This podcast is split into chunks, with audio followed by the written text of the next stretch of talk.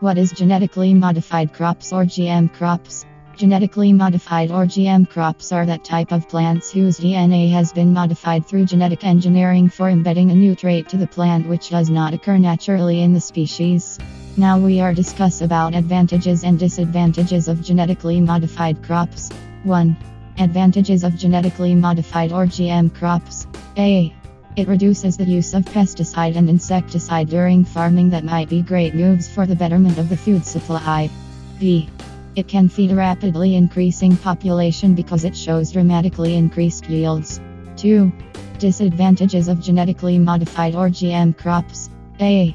It increases the cost of cultivation and more inclined towards market of farming that work on immoral profits.